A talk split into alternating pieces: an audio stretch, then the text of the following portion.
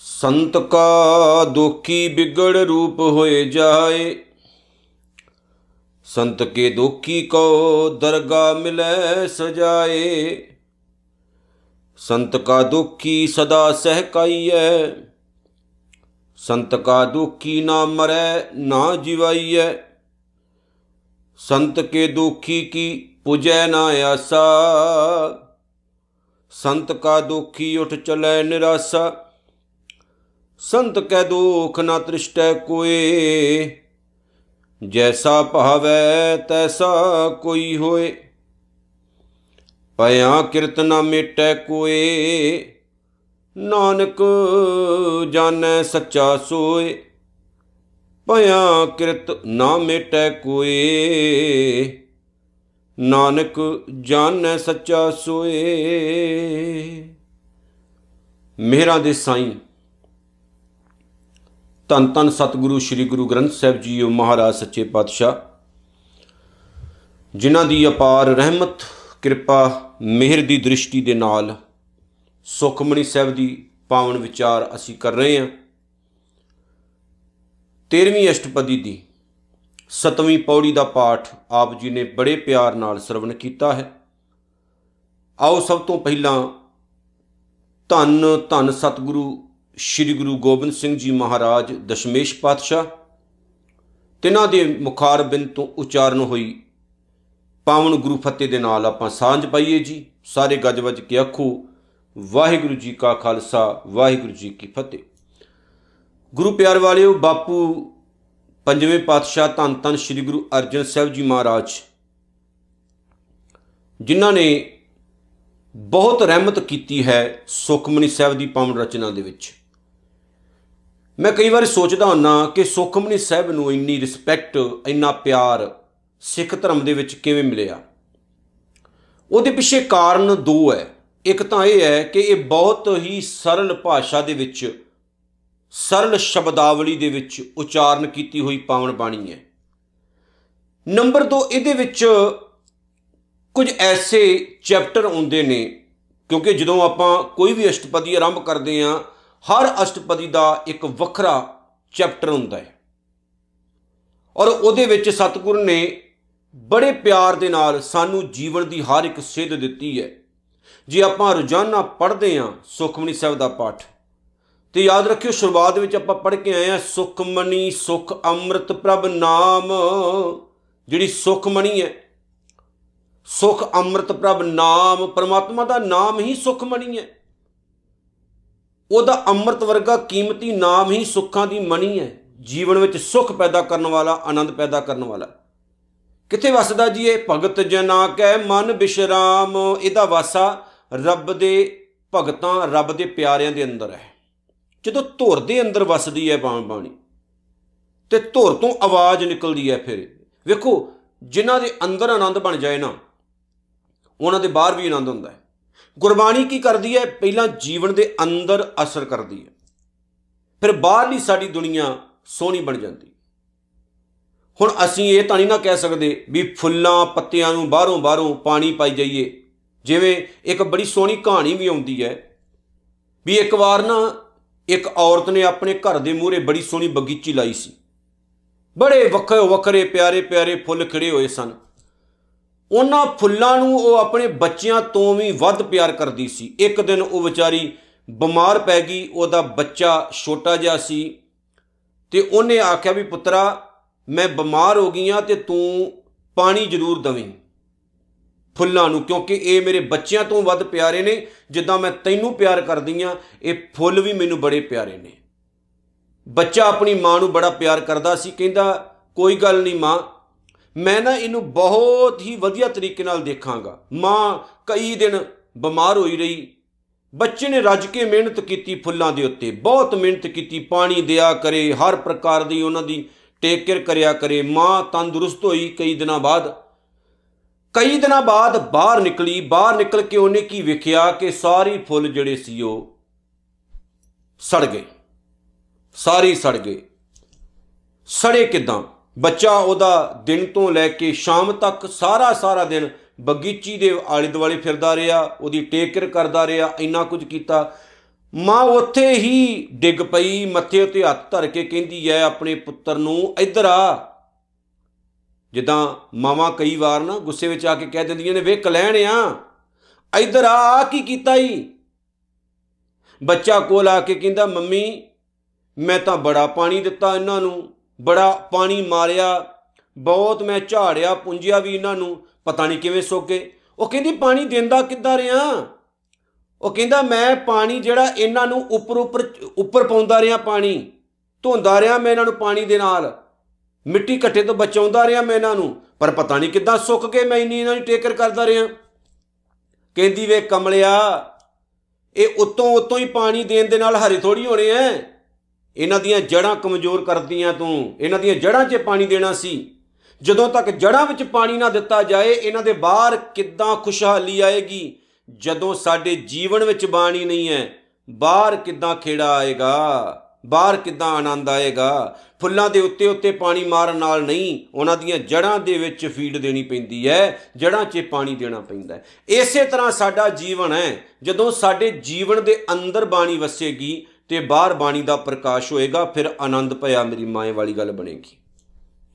ਫੇਰ ਗੱਲ ਬਣੀ, ਘਰ ਸੁਖ ਵਸਿਆ, ਬਾਹਰ ਸੁਖ ਪਾਇਆ, ਕਹੋ ਨਾਨਕ ਗੁਰ ਮੰਤਰ ਦ੍ਰਿੜਾਇਆ, ਪਰ ਅੰਦਰ ਵੀ ਤੇ ਬਾਹਰ ਵੀ। ਹਰ ਇੱਕ ਪਾਸੇ ਖੇੜਾ ਹੀ ਖੇੜਾ ਹੋ ਜਾਏਗਾ ਤੇ ਗੁਰੂ ਨਾਨਕ ਸਾਹਿਬ ਦੀ ਕਿਰਪਾ ਦੀਆਂ ਲਹਿਰਾਂ ਐਸੀਆਂ ਵਗਣਗੀਆਂ ਪਿਆਰਿਓ ਕਿ ਜੀਵਨ ਜਿਹੜਾ ਉਹ ਸਰਸਾਰ ਹੋ ਜਾਏਗਾ, ਆਨੰਦਮਈ ਹੋ ਜਾਏਗਾ। ਬਸ ਆ ਗੱਲਾਂ ਕੁਝ ਸਮਝਣ ਵਾਲੀਆਂ ਨੇ, ਰੋਜ਼ਾਨਾ ਬਾਣ ਬਾਣੀ ਪੜ੍ਹਦੇ ਆਂ ਆਪਾਂ। ਰੋਜ਼ਾਨਾ ਪਾਉਣ ਬਾਣੀ ਪੜ੍ਹਦੇ ਆਂ ਆਪਾਂ, ਰੋਜ਼ਾਨਾ ਸੁਖਮਨੀ ਸਾਹਿਬ ਪੜ੍ਹਦੇ ਆਂ ਕਿਤੇ ਸੁਖਮਨੀ ਸਾਹਿਬ ਸਾਡੇ ਅੰਦਰ ਵੀ ਅਸਰ ਕਰੇ। ਜੇ ਕਰ ਗਈ ਤਾਂ ਛੋਟੀਆਂ ਛੋਟੀਆਂ ਸੁੱਖਾਂ ਵਾਸਤੇ ਅਸੀਂ ਸਿਆਣਿਆਂ ਮੂਰੇ ਜੋਤਿਸ਼ੀਆਂ ਮੂਰੇ ਹੋਰਨਾਂ ਲੋਕਾਂ ਦੇ ਅੱਗੇ ਹੱਥ ਅੜਦੇ ਫਿਰਦੇ ਆ ਉਹ ਅੱਡਣ ਦੀ ਲੋੜ ਨਹੀਂ ਪੈਣੀ, ਕਿਉਂਕਿ ਸੁੱਖਾਂ ਦਾ ਖਜ਼ਾਨਾ ਅੰਦਰ ਹੀ ਬੈਠਾ ਹੋਇਆ ਤੇ ਉਹਦੀ ਪਹਿਚਾਣ ਸਾਨੂੰ ਹੋ ਜਾਏਗੀ। ਸੋ ਆਓ ਹੁਣ ਆਪਾਂ ਵਿਚਾਰ ਕਰਦੇ ਆ ਸਤਿਗੁਰੂ ਨੇ ਜੋ ਕਿਰਪਾ ਕੀਤੀ ਹੈ ਅੱਜ। ਕਿਉਂਕਿ ਗੁਰੂ ਸਾਹਿਬ ਨੇ ਗੱਲ ਕੀਤੀ ਨਿੰਦਕਾਂ ਦੀ। ਜਿਹੜਾ ਨਿੰਦਕ ਹੈ, ਗੁਰੂ ਦਾ ਦੋਖੀ ਹੈ, ਜਿਹੜਾ ਗੁਰੂ ਨੂੰ ਚੰਗਾ ਨਹੀਂ ਸਮਝਦਾ। ਹੁਣ ਜਦੋਂ ਪਾਵਨ ਬਾਣੀ ਪੜ੍ਹਦੇ ਹੋ, ਵੇਖੋ ਕਿੰਨੀਆਂ ਕਮਾਲ ਦੀਆਂ ਐਗਜ਼ਾਮਪਲਾਂ ਸਤਿਗੁਰ ਨੇ ਆਪਣੀ ਪਾਵਨ ਬਾਣੀ ਦੇ ਵਿੱਚ ਦਿੱਤੀਆਂ ਨੇ। ਕਿ ਗੁਰੂ ਦਾ ਜਿਹੜਾ ਕੋਈ ਦੋਖੀ ਹੋਵੇਗਾ ਵੀ, ਨਿੰਦਕ ਹੋਵੇਗਾ ਵੀ, ਉਹਨੂੰ ਰੱਬ ਵੀ ਆਪਣੇ ਚਰਨਾਂ ਦੇ ਵਿੱਚ ਜਿਹੜੀ ਆ ਉਹ ਜਗ੍ਹਾ ਨਹੀਂ ਦਿੰਦਾ। ਇੱਥੇ ਹੈਰਾਨੀ ਦੀ ਗੱਲ ਹੈ ਕਿ ਆਪਾਂ ਆਪਣੀ ਆਦਤਾਂ ਛੱਡਣ ਨੂੰ ਤਿਆਰ ਹੀ ਨਹੀਂ। ਹੁਣ ਆਪਾਂ ਆਉਨੇ ਆ ਜੀ, ਇਸ ਸਤਵੀਂ ਪੌੜੀ ਦੇ ਵੱਲ। ਬਾਪੂ ਜੀ ਕਹਿੰਦੇ ਨੇ, ਸੰਤ ਕਾ ਦੋਖੀ ਜਿਹੜਾ ਗੁਰੂ ਦਾ ਦੋਖੀ ਹੈ ਵਿਗੜ ਰੂਪ ਹੋਏ ਜਾਏ, ਉਹਦਾ ਜਿਹੜਾ ਰੂਪ ਹੁੰਦਾ ਨਾ, ਭ੍ਰਿਸ਼ਟ ਹੋ ਜਾਂਦਾ। ਵਿਗੜ ਭ੍ਰਿਸ਼ਟਿਆ ਹੋਇਆ। ਵਿਗੜੇ ਹੋਏ ਰੂਪ ਵਾਲਾ ਹੁੰਦਾ। ਭਾਵ ਉਹਦੀ ਸ਼ਕਲ ਹੀ ਭੈੜੀ ਹੋ ਜਾਂਦੀ। ਜਦੋਂ ਮੈਂ ਸ਼ੁਰੂਆਤ ਵਿੱਚ ਵੀ ਕਿਹਾ, ਅੰਦਰ ਨਹੀਂ ਨਾ ਪਿਆਰ ਹੁੰਦਾ, ਇਸ ਲਈ ਬਾਹਰ ਵੀ ਨਹੀਂ ਹੁੰਦਾ। ਬਾਬਾ ਬੱਲੇ ਸ਼ਾਹ ਦੀ ਇੱਕ ਬੜੀ ਪਿਆਰੀ ਜੀ ਗੱਲ ਹੈ। ਉਹਨਾਂ ਨੇ ਪਤਾ ਕੀ ਕਿਹਾ? ਕਹਿੰਦੇ, ਬੁੱਲੇ ਨਾਲੋਂ ਚੁੱਲਾ ਚੰਗਾ ਜਿਸ ਪਰ ਤਾਮ ਪਕਾਈਦਾ। ਉਹ ਕਹਿੰਦਾ, ਬੁੱਲੇ ਸ਼ਾਹ ਜੀ ਕਹਿੰਦੇ ਨੇ, ਬੁੱਲੇ ਦੇ ਨਾਲੋਂ ਉਹ ਚੁੱਲਾ ਸੌ ਗੁਣਾ ਚੰਗਾ ਜਿਹੜਾ ਕਿਸੇ ਨੂੰ ਰੋਟੀ ਪਕਾ ਕੇ ਤਾਂ ਦੇ ਰਿਹਾ। ਤੇ ਸਮਝ ਲਿਓ, ਉਸ ਬੰਦੇ ਦੇ ਨਾਲੋਂ ਜਾਨਵਰ ਚੰਗੇ ਨਹੀਂ ਹੈ ਜਿਹੜੇ ਕਿਸੇ ਦਾ ਭਲਾ ਕਰ ਜਾਂਦੇ ਨੇ। ਪਰ ਇੱਥੇ ਬੰਦਾ ਬਣ ਕੇ ਵੀ ਬੰਦਾ ਬਣਨ ਨੂੰ ਤਿਆਰ ਨਹੀਂ ਹੈ ਤੇ ਸਤਿਗੁਰੂ ਕਹਿੰਦੇ ਉਹਦਾ ਜਿਹੜਾ ਰੂਪ ਹੈ ਉਹ ਭ੍ਰਿਸ਼ਟਿਆ ਰਹਿੰਦਾ ਭ੍ਰਿਸ਼ਟਿਆ ਰਹਿੰਦਾ ਗੁਰਬਾਣੀ ਪੜ੍ਹ ਲਓ। ਸਤਿਗੁਰੂ ਨੇ ਬਹੁਤ ਸਾਰੀਆਂ ਜਗ੍ਹਾ ਤੇ ਇਹ ਬਚਨ ਕੀਤੇ ਹੋਏ ਨੇ। ਬਹੁਤ ਸਾਰੀਆਂ ਜਗ੍ਹਾ ਦੇ ਉੱਤੇ ਸਤਿਗੁਰੂ ਜੀ ਨੇ ਐਸੇ ਬਚਨ ਕੀਤੇ ਨੇ ਕਿ ਜਿਹੜੇ ਵਾਹਿਗੁਰੂ ਤੋਂ ਟੁੱਟੇ ਰਹਿੰਦੇ ਨੇ, ਨਿਰੰਕਾਰ ਤੋਂ ਟੁੱਟੇ ਰਹਿੰਦੇ ਨੇ, ਉਹਨਾਂ ਦੀਆਂ ਸ਼ਕਲਾਂ ਵੇਖਣ ਨੂੰ ਦਿਲ ਨਹੀਂ ਕਰਦਾ, ਉਹ ਵਿਗੜੇ ਹੋਏ ਰੂਪ ਵਾਲੇ ਹੋ ਜਾਂਦੇ। ਜਿਹੜਾ ਵਾਹਿਗੁਰੂ ਦਾ ਨਿੰਦਕ ਹੈ, ਗੁਰੂ ਦਾ ਨਿੰਦਕ ਹੈ, ਗੁਰੂ ਦਾ ਦੋਖੀ ਹੈ, ਜਿਹਨੂੰ ਗੁਰੂ ਦੀ ਸ਼ੋਭਾ, ਗੁਰੂ ਦੀ ਵਡਿਆਈ, ਗੁਰੂ ਦੀ ਭੈ ਭਾਵਨਾ ਚੰਗੀ ਨਹੀਂ ਲੱਗਦੀ, ਐਸੇ ਇਨਸਾਨ ਦਾ ਅੰਦਰਲਾ ਜੀਵਨ ਵੀ ਭੈੜਾ ਤੇ ਉਹਦਾ ਮੂੰਹ ਵੀ ਇੰਨਾ ਮਾੜਾ ਬਣ ਜਾਂਦਾ ਕਿ ਉਹਦੀ ਸ਼ਕਲ ਵੇਖਣ ਨੂੰ ਵੀ ਦਿਲ ਨਹੀਂ ਕਰਦਾ। ਸ਼ਕਲ ਵੀ ਮਾੜੀ ਹੋ ਜਾਂਦੀ ਉਹਦੀ। ਮਤਲਬ ਸਮਝਿਓ ਕਿ ਕਈ ਵਾਰ ਆਪਾਂ ਸਹਿ ਸੁਭਾ ਕਹਿੰਦੇ ਆ ਕਿ ਵਾਹਿਗੁਰੂ ਕਿਸੇ ਚੰਗੇ ਬੰਦੇ ਨੂੰ ਮੱਥੇ ਲਾਵੀਂ। ਕੋਈ ਇਹੋ ਜਿਹਾ ਲੱਗ ਜਾਏ, ਆਪਾਂ ਕਹਿੰਦੇ ਸਾਰਾ ਦਿਨ ਹੀ ਖਰਾਬ ਜਾਣਾ। ਕਈ ਵਾਰ ਇਹੋ ਜਿਹੇ ਭੈੜੇ ਲੋਕ ਸਾਡੇ ਸਮਾਜ ਵਿੱਚ ਪੈਦਾ ਹੋ ਜਾਂਦੇ ਨੇ ਕਿ ਉਹਨਾਂ ਦੀਆਂ ਸ਼ਕਲਾਂ ਵੇਖ ਕੇ ਹੀ ਦਿਨ ਜਿਹੜਾ ਉਹ ਖਰਾਬ ਹੋਣ ਦਾ ਖਤਰਾ ਪੈਦਾ ਹੋ ਜਾਂਦਾ ਸਾਡੇ ਜੀਵਨ ਵਿੱਚ। ਕਹਿੰਦੇ ਸੰਤ ਕੇ ਦੋਖੀ ਕੋ ਦਰਗਾ ਮਿਲੈ ਸਜਾਏ, ਜਿਹੜਾ ਐਸਾ ਇਨਸਾਨ ਹੈ ਉਹਨੂੰ ਵਾਹਿਗੁਰੂ ਦੀ ਦਰਗਾਹ ਵਿੱਚ ਵੀ ਸਜ਼ਾ ਮਿਲਦੀ। ਭਾਵ ਰੱਬੀ ਕਾਨੂੰਨ ਵੀ ਐਸੇ ਇਨਸਾਨ ਨੂੰ ਮਾਫ ਨਹੀਂ ਕਰਦਾ, ਐਸੇ ਇਨਸਾਨ ਨੂੰ ਬਖਸ਼ਦਾ ਨਹੀਂ ਹੈ। ਕਿਹੜੇ ਜੇ ਇਨਸਾਨ ਨੂੰ? ਜਿਸ ਇਨਸਾਨ ਦੇ ਅੰਦਰ ਬਾਹਰ ਲੱਗਣ ਹੈ ਹੀ ਨਹੀਂ। ਵੇਖੋ, ਜੇ ਤਾਂ ਪਿਆਰ ਹੋਵੇ, ਤਾਂ ਫਿਰ ਸਾਚੀ ਪ੍ਰੀਤ ਹਮ ਤੁਮ ਸਿਓ ਜੋਰੀ, ਤੁਮ ਸਿਓ ਜੋਰ ਅਵਰ ਸੰਗ ਤੋਰੀ। ਉੱਥੇ ਇਹ ਕਹਾਣੀ ਬਣਦੀ ਤੇ ਜਿਨ੍ਹਾਂ ਨੂੰ ਨਾ ਹੋਵੇ, ਉਹਨਾਂ ਦੀ ਕੋਈ ਕੋਈ ਮੀਨਿੰਗ ਹੀ ਨਹੀਂ ਉਹਨਾਂ ਦਾ। ਗੁਰੂ ਅਰਜਨ ਸਾਹਿਬ ਮਹਾਰਾਜ ਸੱਚੇ ਪਾਤਸ਼ਾਹ ਲਾਹੌਰ ਗਏ ਸੀ। ਲਾਹੌਰ ਦੇ ਵਿੱਚ, ਆਪਣੇ ਰਿਸ਼ਤੇਦਾਰੀ ਦੇ ਵਿੱਚ ਇੱਕ ਵਿਆਹ ਤੇ ਗੁਰੂ ਰਾਮਦਾਸ ਸਾਹਿਬ ਨੇ ਆਪਣੇ ਛੋਟੇ ਸੁਪੁੱਤਰ ਨੂੰ ਭੇਜਿਆ ਸੀ। ਕਿਉਂਕਿ ਪ੍ਰਿਥੀ ਚੰਦ ਨੇ ਜਾਣ ਤੋਂ ਨਾ ਕਰ ਦਿੱਤੀ। ਪ੍ਰਿਥੀ ਚੰਦ ਨੂੰ ਆਖਿਆ ਗਿਆ, ਉਹ ਕਹਿੰਦਾ, ਜੀ, ਉੱਥੇ ਮੈਂ ਕਿਵੇਂ ਜਾਵਾਂ? ਪਹਿਲੀ ਗੱਲ ਤੇ ਮੈਂ ਇਹ ਛੱਡ ਕੇ ਜਾਵਾਂਗਾ ਕੰਮਕਾਰ ਤੇ ਇਹ ਔਖਾ ਹੋ ਜਾਣਾ। ਨੰਬਰ 2 ਇੰਨੀ ਗਰਮੀਆਂ ਗੁਰਮੀਆਂ 'ਚ ਮੈਂ ਨਹੀਂ ਜਾ ਸਕਦਾ, ਘੱਟਾ ਮਿੱਟੀ ਮੈਂ ਨਹੀਂ ਫੱਕਣਾ।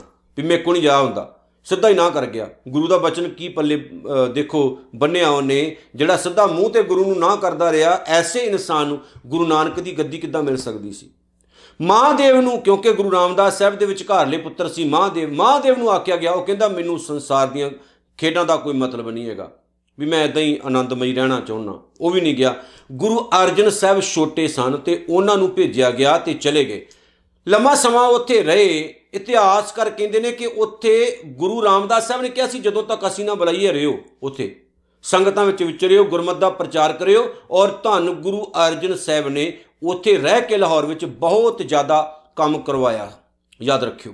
ਖਾਸ ਕਰਕੇ ਜਿੱਥੇ ਗੁਰੂ ਰਾਮਦਾਸ ਸਾਹਿਬ ਪੈਦਾ ਹੋਏ, ਚੂਨਾ ਮੰਡੀ ਲਾਹੌਰ, ਉੱਥੇ ਉਸ ਸਥਾਨ ਦੀ ਬਹੁਤ ਸੇਵਾ ਕਰਵਾਈ ਤੇ ਸਤਿਗੁਰੂ ਜੀ ਵਿਸ਼ੇਸ਼ ਤੌਰ ਤੇ ਬੇਨਤੀ ਕਰਿਆ ਕਰਦੇ ਸੀ, ਆਪਣੇ ਗੁਰੂ ਪਿਤਾ ਨੂੰ ਕਿ ਤੁਸੀਂ ਇਕੱਲੇ ਮੇਰੇ ਪਿਤਾ ਨਹੀਂ ਹੋ, ਗੁਰੂ ਵੀ ਹੋ। ਇੱਕ ਘੜੀ ਨਾ ਮਿਲਤੇ ਤਾਂ ਕਲਯੁਗ ਹੋਤਾ, ਹੁਣ ਕਦ ਮਿਲੀਏ ਪ੍ਰੇ ਤੁਧ ਭਗਵੰਤਾ? ਇਹ ਜਿਹੜੀ ਹੈ, ਇੱਕ ਬਣ ਜਾਂਦੀ ਹੈ, ਅਵਸਥਾ ਬਣ ਜਾਂਦੀ। ਕਹਿੰਦੇ ਜਦੋਂ ਸਤਿਗੁਰੂ ਨੇ ਲੰਮੇ ਟਾਈਮ ਤੋਂ ਬਾਅਦ ਬੁਲਾਇਆ ਤੇ ਗੁਰੂ ਅਰਜਨ ਸਾਹਿਬ ਐ ਬਿਲਕੁਲ ਲੰਮੇ ਪੈ ਗਏ। ਆਪਣੇ ਪਿਤਾ ਦੇ ਅੱਗੇ, ਜਿਨ੍ਹਾਂ ਨੂੰ ਆਪਣੇ ਪਰਮੇਸ਼ਰ ਦਾ ਰੂਪ ਜਾਣਦੇ ਸੀ। ਪਿਆਰੇ, ਜਿਨ੍ਹਾਂ ਦੇ ਅੰਦਰ ਲਗਨ ਹੋਵੇ, ਪਿਆਸ ਉਹਨਾਂ ਦੇ ਅੰਦਰ ਹੀ ਪੈਦਾ ਹੁੰਦੀ ਹੈ। ਤੇ ਮੈਂ ਕਹਿ ਦਵਾਂ, ਜਿਨ੍ਹਾਂ ਦੇ ਅੰਦਰ ਬਿਰਹੋ ਨਹੀਂ, ਪਿਆਸ ਹੀ ਨਹੀਂ ਪੈਦਾ ਹੋਈ, ਉਹ ਇਨਸਾਨ ਹੈ ਹੀ ਕਾਦੇ ਨਹੀਂ, ਨਕੰਮੇ ਹੈ। ਇਹ ਗੱਲ ਗੁਰੂ ਨਾਨਕ ਸਾਹਿਬ ਨੇ ਆਪਣੀ ਮਾਤਾ ਮਾਤਾ ਤ੍ਰਿਪਤਾ ਜੀ ਨੂੰ ਕਹੀ ਸੀ ਕਿ ਮੇਰੀ ਮਾਂ, ਉਹ ਇਨਸਾਨ ਐਸ ਸੰਸਾਰ ਵਿੱਚ ਆਏ ਹੋਏ ਬੇਕਾਰ ਨੇ, ਜਿਨ੍ਹਾਂ ਦੇ ਅੰਦਰ ਨਿਰੰਕਾਰ ਦੀ ਤੜਪ ਪੈਦਾ ਨਹੀਂ ਹੁੰਦੀ। ਆ ਵੇਖ, ਪਪੀਆ ਵਿਚਾਰਾ ਪਿਉ ਪਿਉ ਕਰਦਾ ਫਿਰਦਾ, ਕਿਉਂਕਿ ਇਹਦੇ ਅੰਦਰ ਤੜਪ ਹੈ ਕਿ ਮੇਰੇ ਮੈਨੂੰ ਉਸ ਸ਼ਾਂਤੀ ਦੀ ਬੂੰਦ ਮਿਲੇ।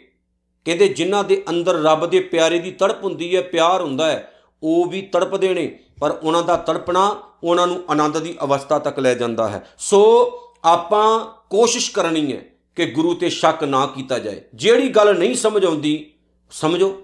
ਇਤਿਹਾਸ ਦੀ ਨਹੀਂ ਸਮਝ ਆਉਂਦੀ ਸਮਝੋ। ਪਰ ਗੁਰੂ ਨੂੰ ਮਾੜਾ ਕਹਿਣਾ, ਇਤਿਹਾਸ ਨੂੰ ਮਾੜਾ ਕਹਿਣਾ ਇਹ ਬਹੁਤ ਵੱਡੇ ਮਹਾ ਮੂਰਖ ਲੋਕਾਂ ਦੀ ਨਿਸ਼ਾਨੀ ਹੈ।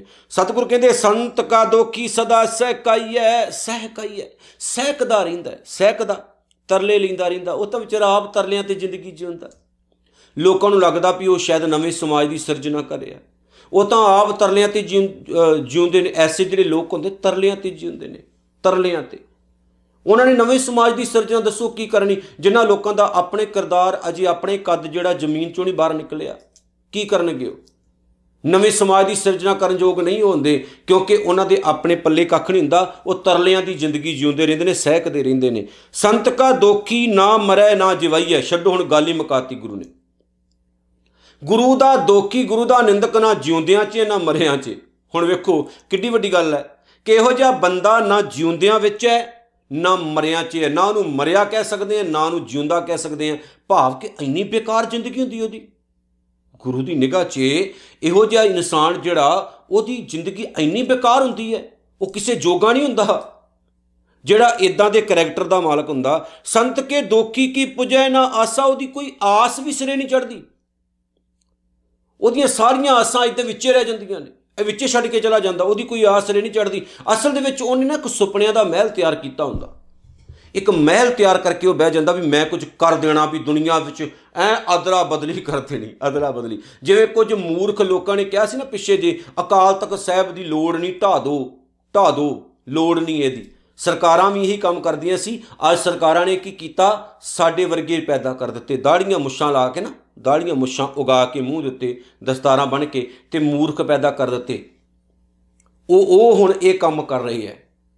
ਇਹੋ ਜਿਹੇ ਲੋਕ, ਇਹ ਜਿਹੜੇ ਲੋਕ ਹੁੰਦੇ ਨੇ, ਉਹਨਾਂ ਦੀਆਂ ਇੱਛਾਵਾਂ, ਉਹਨਾਂ ਦੀਆਂ ਆਸਾਂ ਪੂਰੀਆਂ ਨਹੀਂ ਹੁੰਦੀਆਂ, ਉਹ ਵਿੱਚੇ ਰਹਿ ਜਾਂਦੀਆਂ ਨੇ। ਯਾਦ ਰੱਖਿਓ, ਕਾਰਲ ਮਾਰਕਸ ਵੀ ਆਇਆ ਸੀ ਦੁਨੀਆ ਦੇ ਵਿੱਚ। ਖਲਾਰਾ ਉਹਨੇ ਵੀ ਬੜਾ ਖਲਾਰਿਆ ਪੰਜਾਬ ਦੀ ਧਰਤੀ ਤੇ ਤਰਕਸ਼ੀਲਾ ਨੇ ਵੀ ਬੜਾ ਖਲਾਰਿਆ ਪਰ ਵਿੱਚ ਹੀ ਰਹਿ ਗਏ। ਕਿਉਂਕਿ ਜੋ ਧਰਮ ਜਿਹੜਾ ਹੈ, ਉਹਨੂੰ ਤੁਸੀਂ ਲੋਕਾਂ ਦੇ ਮਨ ਚੋਂ ਨਹੀਂ ਕੱਢ ਸਕਦੇ। ਧਰਮ ਸਚਾਈ ਦਾ ਪ੍ਰਤੀਕ ਹੈ, ਸੱਚੇ ਪਾਸੇ ਲਾਉਂਦਾ ਹੈ, ਧਰਮ ਸਾਨੂੰ ਸੱਚੀਆਂ ਗੱਲਾਂ ਦੱਸਦਾ ਹੈ। ਪਰ ਇੱਕ ਨਾਲ ਹੋਰ ਮੈਂ ਗੱਲ ਕਹਿ ਦਵਾਂ, ਬਹੁਤ ਜਗ੍ਹਾ ਤੇ ਧਰਮ ਦਾ ਗਲਤ ਇਸਤੇਮਾਲ ਵੀ ਹੁੰਦਾ ਹੈ। ਜਿਵੇਂ ਕਿ ਆ ਹੁਣੀ ਇੱਕ ਖਬਰ ਮੈਂ ਪੜ੍ਹੀ ਹੈ ਕਿ ਇੱਕ ਪੰਜਾਬ ਦੀ ਹੈ ਕਿ ਪੰਜਾਬ ਦੇ ਵਿੱਚ ਸਿੱਖਾਂ ਦੀ ਇੱਕ ਲੜਕੀ, ਉਹਦੀ ਮੌਤ ਹੋ ਗਈ। ਮੌਤ ਹੋ ਗਈ। ਉੱਥੇ ਕੁਝ ਈਸਾਈ ਬੀਬੀਆਂ ਆ ਪਹੁੰਚੀਆਂ, ਪਰਿਵਾਰ ਨੂੰ ਆ ਕੇ ਕਹਿਣ ਲੱਗੀਆਂ, ਤੁਸੀਂ ਗੁਰਸਿੱਖ ਹੋ ਸਿੱਖੀ ਨਾਲ ਜੁੜੇ ਹੋ, ਸਿੱਖ ਧਰਮ ਨਾਲ ਜੁੜੇ ਹੋਏ ਹੋ। ਕਿ ਅਸੀਂ ਤੁਹਾਡੀ ਬੱਚੀ ਨੂੰ ਜਿਉਂਦਿਆਂ ਕਰ ਦਈਏ? ਹੋ, ਵੇਖੋ, ਅੰਨਾ ਕੀ ਭਾਲੇ ਦੋ ਅੱਖੀਆਂ। ਉਹਨਾਂ ਨੇ ਕਿਹਾ ਵੀ ਕਰ ਸਕਦੇ ਹੋ? ਉਹ ਕਹਿੰਦੇ, ਬਿਲਕੁਲ ਕਰ ਸਕਦੇ ਹਾਂ। ਪਰ ਇਹਦੇ ਲਈ ਇੱਕ ਸ਼ਰਤ ਹੈ। ਕਿਹੜੀ? ਅਸੀਂ ਤੁਹਾਡੀ ਧੀ ਜਿਉਂਦੀ ਕਰ ਦਿੰਨੇ ਆ ਤੁਸੀਂ ਸਿੱਖ ਧਰਮ ਛੱਡ ਕੇ ਈਸਾਈ ਧਰਮ ਅਪਣਾ ਲਓ। ਵੇਖੋ ਇਹ ਕਿੰਨੀਆਂ ਵੱਡੀਆਂ ਸਾਜ਼ਿਸ਼ਾਂ ਜਿਹੜੀਆਂ ਨੇ ਉਹ ਰਚੀਆਂ ਜਾ ਰਹੀਆਂ ਨੇ। ਕਿੰਨੀਆਂ ਵੱਡੀਆਂ।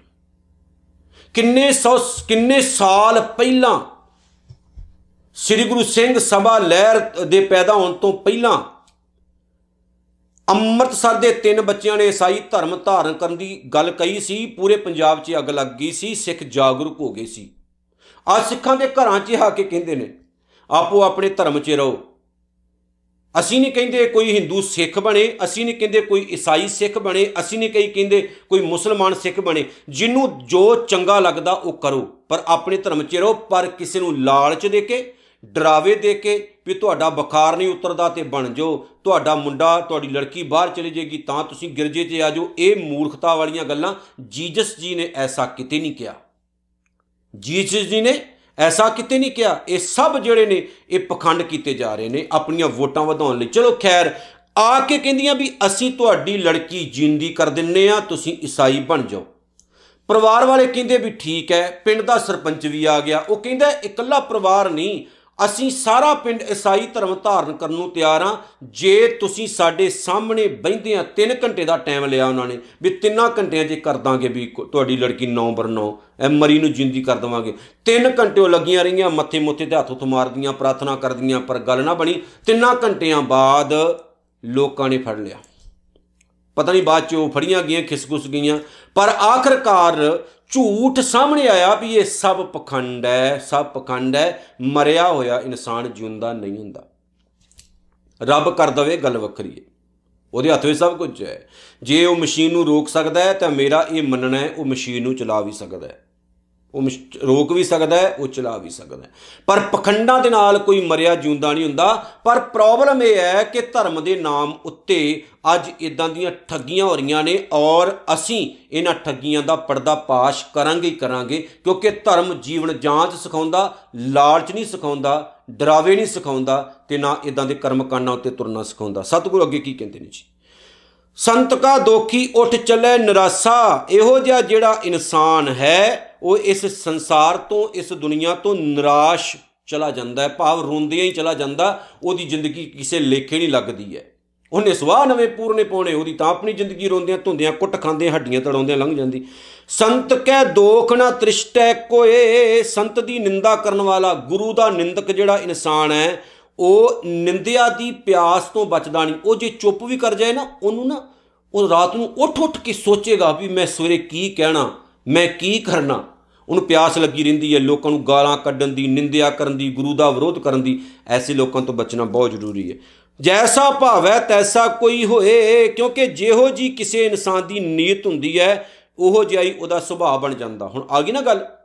ਦੇਖੋ, ਸੁਭਾਅ ਬਣ ਗਿਆ, ਲੋਕਾਂ ਨੂੰ ਮਾੜਾ ਕਹੀ ਗਿਆ, ਗੁਰੂ ਨੂੰ ਮਾੜਾ ਕਹੀ ਗਿਆ, ਗੁਰੂ ਦਾ ਵਿਰੋਧੀ ਬਣ ਗਿਆ, ਸੁਭਾਅ ਹੀ ਬਣ ਗਿਆ ਮਾੜਾ।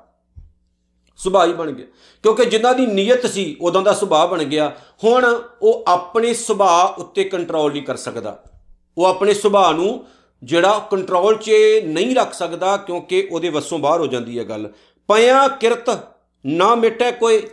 ਹੁਣ ਸਤਿਗੁਰ ਕਹਿੰਦੇ ਜਿਹੜੀ ਕਿਰਤ ਕਰ ਲਈ ਜਿਹੜੇ ਫਲ ਕਮਾ ਲਏ ਜਿਹੜੀ ਕਮਾਈ ਕਰ ਲਿਆ ਗੁਰੂ ਦੇ ਵਿਰੋਧੀ ਹੋ ਕੇ ਗੁਰੂ ਦਾ ਅ, ਗੁਰੂ ਦੀ ਨਿੰਦਿਆ ਕਰ ਕਰਕੇ ਸਤਿਗੁਰੂ ਸੱਚੇ ਪਾਤਸ਼ਾਹ ਜੀ ਕਹਿੰਦੇ ਨੇ, ਫਿਰ ਇਸ ਚੀਜ਼ ਨੂੰ ਆ ਜਿਹੜਾ ਫਲ ਤੂੰ ਖੁਦ ਪੈਦਾ ਕੀਤਾ, ਇਹਨੂੰ ਮਿਟਾ ਨਹੀਂ ਸਕਦਾ ਕੋਈ। ਇਹ ਤੈਨੂੰ ਖਾਣਾ ਪੈਣਾ। ਇਹ ਮਿਟਦਾ ਨਹੀਂ ਹੈ। ਬਹੁਤ ਔਖਾ ਹੈ। ਜਿਹੜੀ ਜ਼ਿੰਦਗੀ ਤੂੰ ਬਣਾ ਲਈ ਨਾ, ਇਹ ਇਹਦਾ ਪਿਛਲਾ ਹਿੱਸਾ ਹੁਣ ਤੂੰ ਕਹੇ ਮੈਂ ਰੇਜ਼ ਕਰੀ ਜਾਵਾਂ। ਇਹ ਬਹੁਤ ਔਖੀ ਗੱਲ ਹੈ। ਇਹ ਮਿਟਦਾ ਨਹੀਂ ਹੈ। ਨਾਨਕ ਜਾਣੈ, ਸੱਚਾ ਸੋਏ। ਪਰ ਆ ਜਿਹੜੀ ਗੱਲ ਹੈ, ਇਸ ਚੀਜ਼ ਨੂੰ, ਇਸ ਭੇਦ ਨੂੰ ਕੇਵਲ ਗੁਰੂ ਜਾਣਦਾ ਹੈ। ਸੱਚਾ ਸਤਿਗੁਰੂ ਜਾਣਦਾ, ਕਿਉਂਕਿ ਗੁਰੂ ਨੂੰ ਪਤਾ ਹੁੰਦਾ ਹੈ ਕਿ ਇਹੋ ਜਿਹੇ ਇਨਸਾਨ ਜਿਹੜੇ ਉਹ ਕਿੰਨੇ ਕੁ ਛਾਲਾ ਮਾਰਨ ਵਾਲੇ ਹੁੰਦੇ ਨੇ ਤੇ ਕੀ ਕਰ ਸਕਦੇ ਨੇ। ਸੋ ਪਿਆਰ, ਬਹੁਤ ਕੁਝ ਸਮਝਣ ਨੂੰ ਹੈ ਪਾਉਣ ਬਾਣੀ ਵਿੱਚੋਂ। ਆਪਾਂ ਸਮਝਣਾ ਹੈ, ਦੂਜਿਆਂ ਨੂੰ ਸਮਝਾਉਣਾ ਹੈ, ਫਿਰ ਕਹਿ ਦਵਾਂ, ਗੁਰੂ ਤੇ ਸ਼ੱਕ ਨਹੀਂ ਕਰਨਾ, ਗੁਰੂ ਤੇ ਵਿਸ਼ਵਾਸ ਰੱਖਣਾ ਹੈ। ਵਿਸ਼ਵਾਸ ਰੱਖੋਗੇ, ਗੁਰੂ ਆਨੰਦ ਨਾਲ ਭਰੇਗਾ, ਸ਼ੱਕ ਕਰੋਗੇ, ਆਪਣੇ ਜੀਵਨ ਬਰਬਾਦ ਕਰਕੇ ਜਾਓਗੇ, ਗੁਰੂ ਦਾ ਕੁਝ ਨਹੀਂ ਘਟਣ ਲੱਗਾ। ਸੋ ਇਤਨੀਆਂ ਬੇਨਤੀਆਂ ਸਵੀਕਾਰ ਕਰਿਓ ਜੀ, ਭੁੱਲ ਚੁੱਕਦੀ ਖਿਮਾ। 13ਵੀਂ ਅਸ਼ਟਪਦੀ ਦੀ ਆਖਰੀ ਪੌੜੀ ਰਹਿੰਦੀ ਹੈ, ਜਿਹਦੀ ਵਿਚਾਰ ਅਗਲੀ ਵੀਡੀਓ ਚ ਕਰਾਂਗੇ। ਨਾਨਕ ਨਾਮ ਚੜ੍ਹਦੀ ਕਲਾ ਤੇਰੇ ਭਾਣੇ, ਸਰਬੱਤ ਦਾ ਭਲਾ। ਵਾਹਿਗੁਰੂ ਜੀ ਕਾ ਖਾਲਸਾ, ਵਾਹਿਗੁਰੂ ਜੀ ਕੀ ਫਤਿਹ।